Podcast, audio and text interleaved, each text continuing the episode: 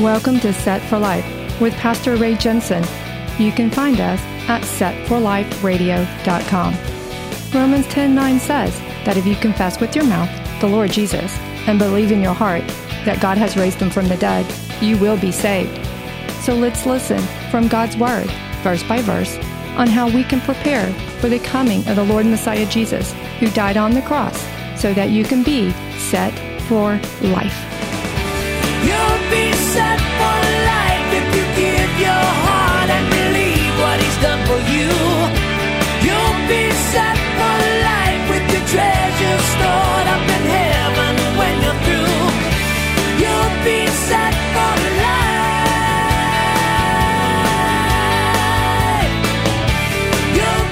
1 Samuel and 29. Then the Philistines gathered together all their armies at Aphek, and the Israelites encamped by a fountain which is in Jezreel. And the lords of the Philistines passed in review by hundreds and by thousands, but David and his men passed in review at the rear with Achish. Then the princes of the Philistines said, What are these Hebrews doing here? And Achish said to the princes of the Philistines, Is this not David, the servant of Saul, king of Israel, who has been with me these days or these years? And to this day I have found no fault in him since he defected to me. So, guys, imagine this real quick. David is actually marching in a Philistine army. 1 Samuel 29 and 4. But the princes of the Philistines were angry with him. So the princes of the Philistines said to him, Make this fellow return, that he may go back to the place which you have appointed for him, and do not let him go down with us into to battle, lest in the battle he become our adversary. For with what could he reconcile himself to his master, if not with the heads of these men? Is this not David, of whom they sang to one another in dances, saying, Saul has slain his thousands, and David his ten thousands? So the Philistine guys, they know how much of a warrior David is, and they don't they don't like him. Probably because they have not forgotten about what David did to Goliath. I mean, who could forget that? We're still remembering it this thousands of years later. That plus their cultural dislike of Israelites, all that together, they did not want him there. Now, I'm sure if David had actually gone into this battle, I'm sure he really would have turned against the Philistines. I think he would. I think he would have turned in the battle because he could not strike against the Israelites. He would have turned. I think the Philistine lords were right. I think he would have spun around on them. But how was David going to get out of this? Because Achish thinks that David is his guy. He thinks he's fighting for him the last whole year. Well, God gave David a way out by influencing the princes to outvote Achish because they didn't want to keep David on. Achish wanted him in, but they wanted him out. So they, they overruled him basically. So 1 Samuel 29 and 6. Then Achish called David and said to him, Surely as the Lord lives, you have been upright, and your going out and your coming in with me in the army is good in my sight. For to this day I have not found evil in you since the day of your coming to me. Nevertheless, the Lords do not favor you. Therefore return now, and go in peace, that you may not displease the lords of the Philistines.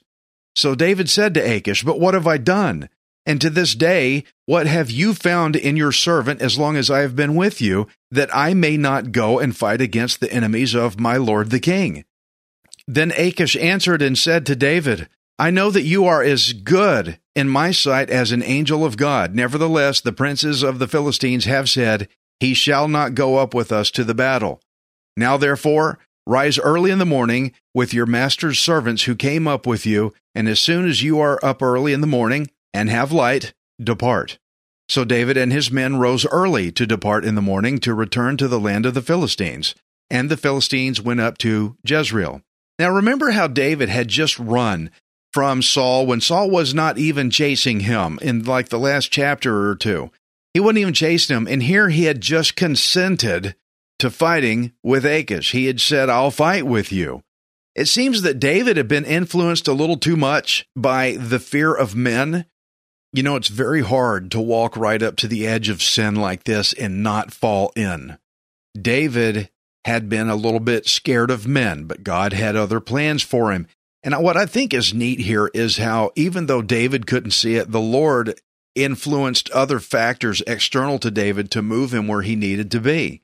You know, sometimes when you're moved, don't get too upset. I mean, there's a lot of things that move us from time to time, but don't get too bothered by that. It could be that the Lord wants you to be moved. Just go ahead and follow his lead on that. And so God, he influenced the Philistines to vote David out of the battle.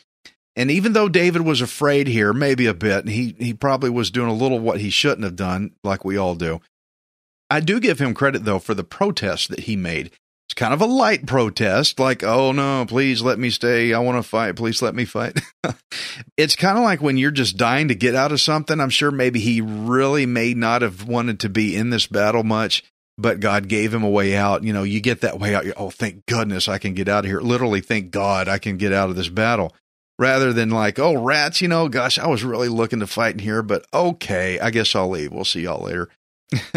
I think maybe that's kind of a bit how it was for David here. He put up a protest, but not as strong a one as he could have. So I think he kind of part part of him wanted out. So good, he got out. See ya, I'm out of here. And uh, so the Lord plucked him out of the situation. 1 Samuel 30 and 1. Now it happened when David and his men came to Ziklag on the third day that the Amalekites had invaded the south and Ziklag, attacked Ziklag, and burned it with fire, and had taken captive the women and those who were there, from small to great. They did not kill anyone, but carried them away and went their way. So David and his men came to the city, and there it was, burned with fire, and their wives, their sons, and their daughters had been taken captive.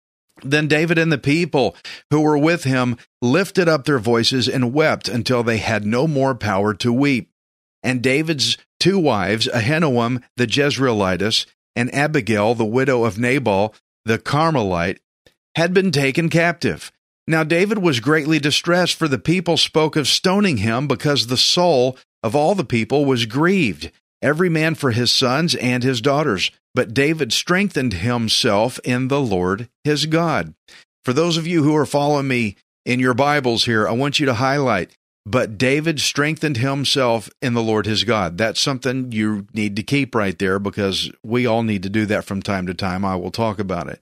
But we can also see here why the Lord ejected David from the Philistine army, not only to stay out of the way, of Samuel's prophecy that Saul was going to have an upcoming defeat. Because remember, the Israelites were supposed to get wiped out in this battle right here. So David has to be out of here. But also, David was moved so that he could go back to Ziklag again and see, and see that it was destroyed so that he could rescue his people. It's a good thing that the Lord moved him by the influence of the Philistine lords ejecting him because now he sees there's a bigger priority. Now, another moment about David here, it says that all of the people were grieved. He's getting ready to mount a rescue. That's good, but all the people were grieved, every one of them. But notice how it says that David strengthened himself in the Lord his God. You know, you may find times, especially in these days, with things as crazy as they are, people are getting grieved, they're going crazy. And if you are the only one who has to make the decision, but I'm going to strengthen myself in the Lord, then so be it. You be the one that does it because other people are watching you. Other people need to see your example. Don't cave in to their distress like them. I know there's plenty to be worried about at times, but strengthen yourself in the Lord. And you can do it quickly, do it fast. David had to mount up a rescue mission. This isn't something he had years and years to work on. I've asked people before, how's your walk with the Lord? And some of them say, well, you know, I'm working on it. Five years later, I ask them again, oh, well, you know, I'm working on it. 10 years, I'm working on it. 20 years, uh, you know, I'm working on it. Well, how long do you have to work on it before you can strengthen yourself in the Lord? Well, you know, I'm working. It's, it's a process. It's, it takes a while. No, it doesn't. David had to get after his people to rescue them. He had to go and he needed to strengthen himself in the Lord now. Christians, I'm just saying that we can learn from this story today that with all that's going on, people need to see real believing Christians in Messiah Jesus. You need to build yourself up in the Lord now. But what does it look like? What does it mean to build your to strengthen yourself up in the Lord? Well, I was asking that question the other day, and I believe the Lord told me in prayer. He said, To strengthen yourself up in me, the Lord said, means you've got to remember and you've got to know it and you have got to believe that I am with you. That I am with you. You know, you look at all the external things going on, all the craziness going on in the world, and it'll get you worried. It'll make you scared. But that's because you're forgetting that the Lord God is with you. Remember that the Lord God is with you. Strengthen yourself in the Lord. 1 Samuel 30 and 7. Then David said to Abiathar the priest, Ahimelech's son, Please bring the ephod here to me. And Abiathar brought the ephod to David. So David inquired of the Lord, saying, Shall I pursue this troop? Shall I overtake them? And he answered him, Pursue, for you shall surely overtake them, and without fail recover all. Wow, what a promise! You know, there's things we go and do that we're not sure about, but then there's things that we go and do that the Lord has given us a promise about. And man, what a motivator to go and get it done. David has assurance from the Lord this is going to get done. In chapters 27, though, let's step back a few. David fell into doubt. You remember that? He ran away because he was afraid of Saul. But here in verse 7, what's the first thing that David did? I want you to jot this down if you can. What is the first thing David did before he took any action, before he went off and ran off and did anything? It says he inquired, he asked, he inquired of the Lord. He asked, David said to Ahimelech's son, Bring me the ephod. If you remember, Ahimelech was the priest in chapter 22 that was killed by Saul. So the ephod is brought to David, and ephod is the priest's garment. What was significant about that? It contained the Urim stones. They would ask God for direction. What should I do? Yes or no? And the bottom line here is that David isn't just running off. You always ask the Lord, how many times did Joshua, I rem- you remember he attacked that one city, the city of Ai, and they got, th- uh, I don't know, a couple dozen guys or more, or, th- or three dozen guys killed because they did not first inquire of the Lord.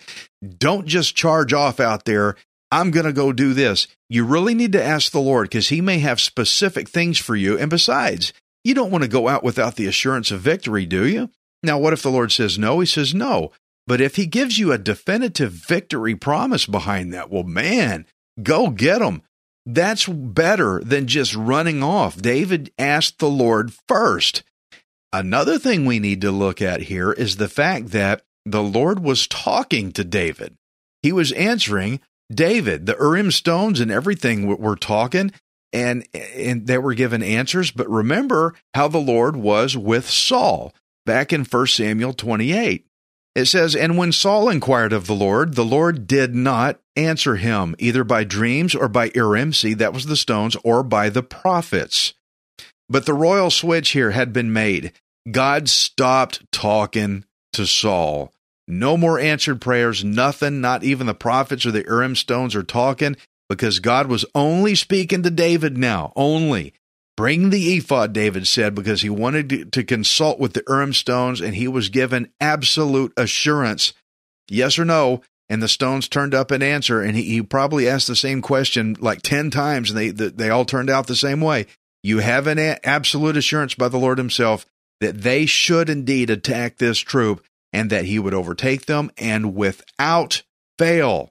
Look at that, guys. Without fail, He would recover all, everybody, everything is coming back. So it's time to mount a rescue mission.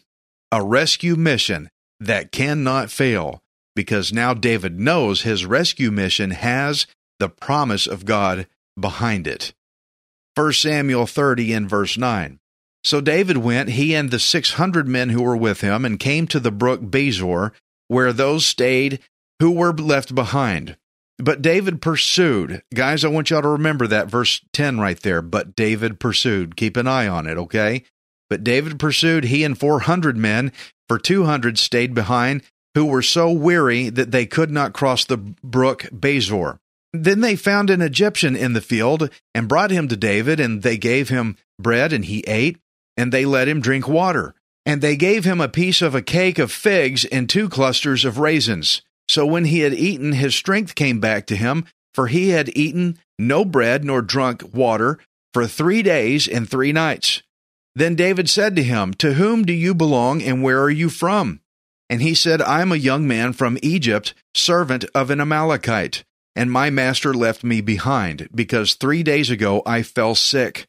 We made an invasion of the southern area of the Cherethites in the territory which belongs to Judah, and of the southern area of Caleb, and we burned Ziklag with fire. And David said to him, Can you take me down to this troop? So he said, Swear to me by God that you will neither kill me nor deliver me into the hands of my master, and I will take you down to this troop. So again, we see how the Lord stopped talking to Saul.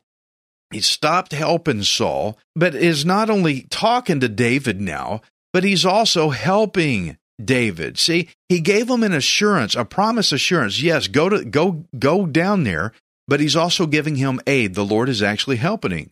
And that's a very unique thing to observe here is that the Lord assured him not only did you have assurance of victory, but he also gave him what he needed in order to make that promise come to pass. Pretty good. 1 Samuel 30 and 16. And when he had brought him down, there they were, spread out all over the land, eating and drinking and dancing because of all the great spoil which they had taken from the land of the Philistines and from the land of Judah. Then David attacked them from twilight until the evening of the next day. Not a man of them escaped, except for 400 young men who rode on camels and fled. So David recovered all that the Amalekites had carried away, and David rescued his two wives. And look at this, guys. Look how good it gets. And nothing of theirs was lacking, either small or great, sons or daughters, spoil or anything which they had taken from them. David recovered all. Did God not promise that? David recovered all. Then David took all the flocks and herds they had driven before those other livestock and said, This is David's spoil. You know, guys, nothing will give somebody a better advantage over their enemy than when they see their foes partying down. I mean, when they're lost in sensuality and indulgence, eating and drinking and partying and dancing, getting down like it's, you know, uh, just the biggest party. Nothing sets you up for vulnerability than acting like that. Party time, all about me, sensuality. Hello, hello, world. Doesn't that sound like the world today? Everybody's more concentrated on how they feel, how I feel. I got to feel good. I got to do what feels good to me. I want to party. I want to just have a good time. Life is good, man. You are making yourself vulnerable to your enemy. Look what it did to the Amalekites. And Guys, many people have gone down to the grave acting like this, just like the Amalekites did. Just a warning about how you live your life. So here is God's promise fulfilled from verse 8 when God said, You shall surely overtake them, and without fail you will recover all. You know, guys, when God makes a promise, uh, this is something we, oh, we got to get a hold of this. When God makes a promise, he sees to it that it comes to pass. It will happen. But not only did David recover what was lost, but he also gained beyond that too, because he picked up more spoil. So he's actually working for kingdom work and he's getting back more than he lost. Guys, I know sometimes a trial will come by and it'll take something away from you.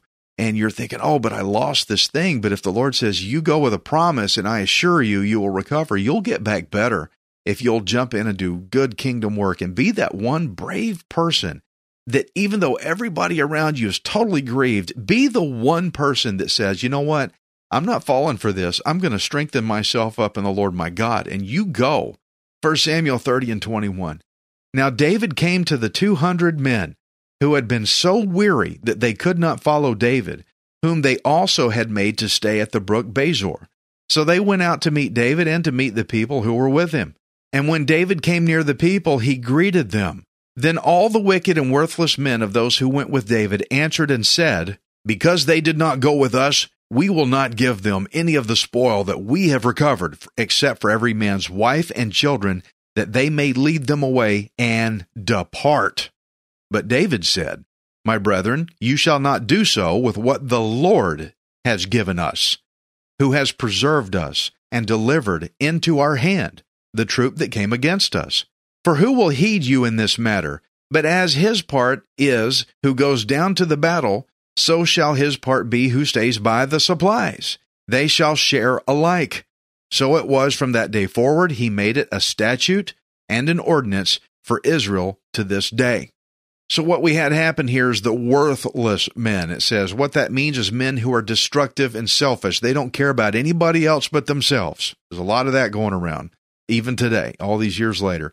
They have zero compassion, no compassion for anybody else, just what they wanted. They thought the men that did not go and fight with them should not receive any of the spoils, that the only thing they should get was only their children and their wives back. Other than that, depart Get out of here. We don't want you anymore. You didn't come fight with us, so you need to go away. Now, David here, he was faced with a very difficult situation called division.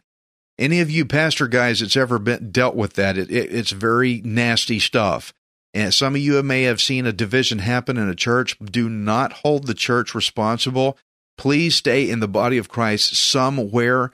Divisions do happen, just like it's happening here. But David made a very good point when he was faced with division here. And he said, Look, this is the Lord that gave us this. This is the Lord's provision. In other words, guys, it's not your decision. It's not your right to make a choice on who gets what. The Lord gave us this. You didn't even go get it yourself because when the Lord gave it, you don't get to make that decision. So you have to weigh in the fact that the men who stayed behind though watched over the supplies because that's what David said. No, they get a free share. They get the same share as you because they watched the supplies. Imagine if everybody all went to war, all of them, if they all went to strike the Amalekites and they came back with all this spoil only to find out that all their supplies had been stolen. David saw the worth in the men that stayed behind with the supplies, and that's why he established a statute that the share of a man who stayed behind with the supplies would receive the same spoil as any man that went into battle. Friends, let me give you a little, maybe a bit of a modern day parallel to this. I know that some of you out there in your churches, you go on mission trips and you go and you put yourself way out there. And I know that some of you in churches, you cannot go and you're upset with yourself. I wish I could go, but for whatever reason, finances or health or whatever, you can't. You look, you send the guys that can go and you stay behind with the supplies. You stay behind at home and give them something to come back to. It's equally important. When you send somebody off on a mission field to go do some work and you help send them out there, the blessing they come back with, you get part of that blessing too, as well as them. Don't think you're any less because you're staying home, giving them home to come back to. I've been on some mission trips, and believe me, after a while, you really want to come home it's a good thing to come back to. So you get you get blessings either way. So I just wanted you to feel better. Those of you that want to do mission work and you can't, you're doing okay where you're at. There's a point for where you're at, okay? So just be happy in that. 1 Samuel 30 and 26.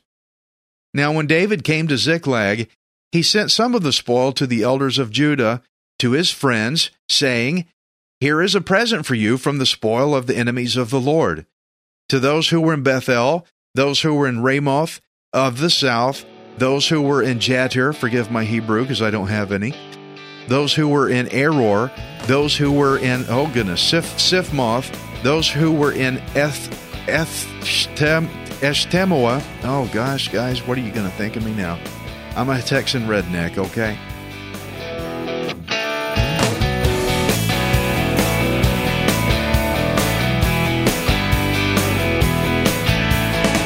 Thank you for listening to Set for Life. We hope you can join us next time, unless Jesus returns for us first. Set for Life is the radio ministry of Pastor Ray Jensen. We invite you to subscribe to our podcast at setforliferadio.com. Hi, this is Ray Jensen. Thank you for giving me the opportunity to encourage you in God's Word.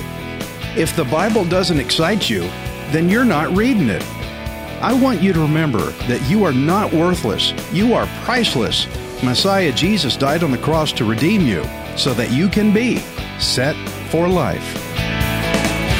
You'll be set for life. You'll have all you need. Just receive with a willing heart. You'll be set for life. You'll be on your way any day you decide to start.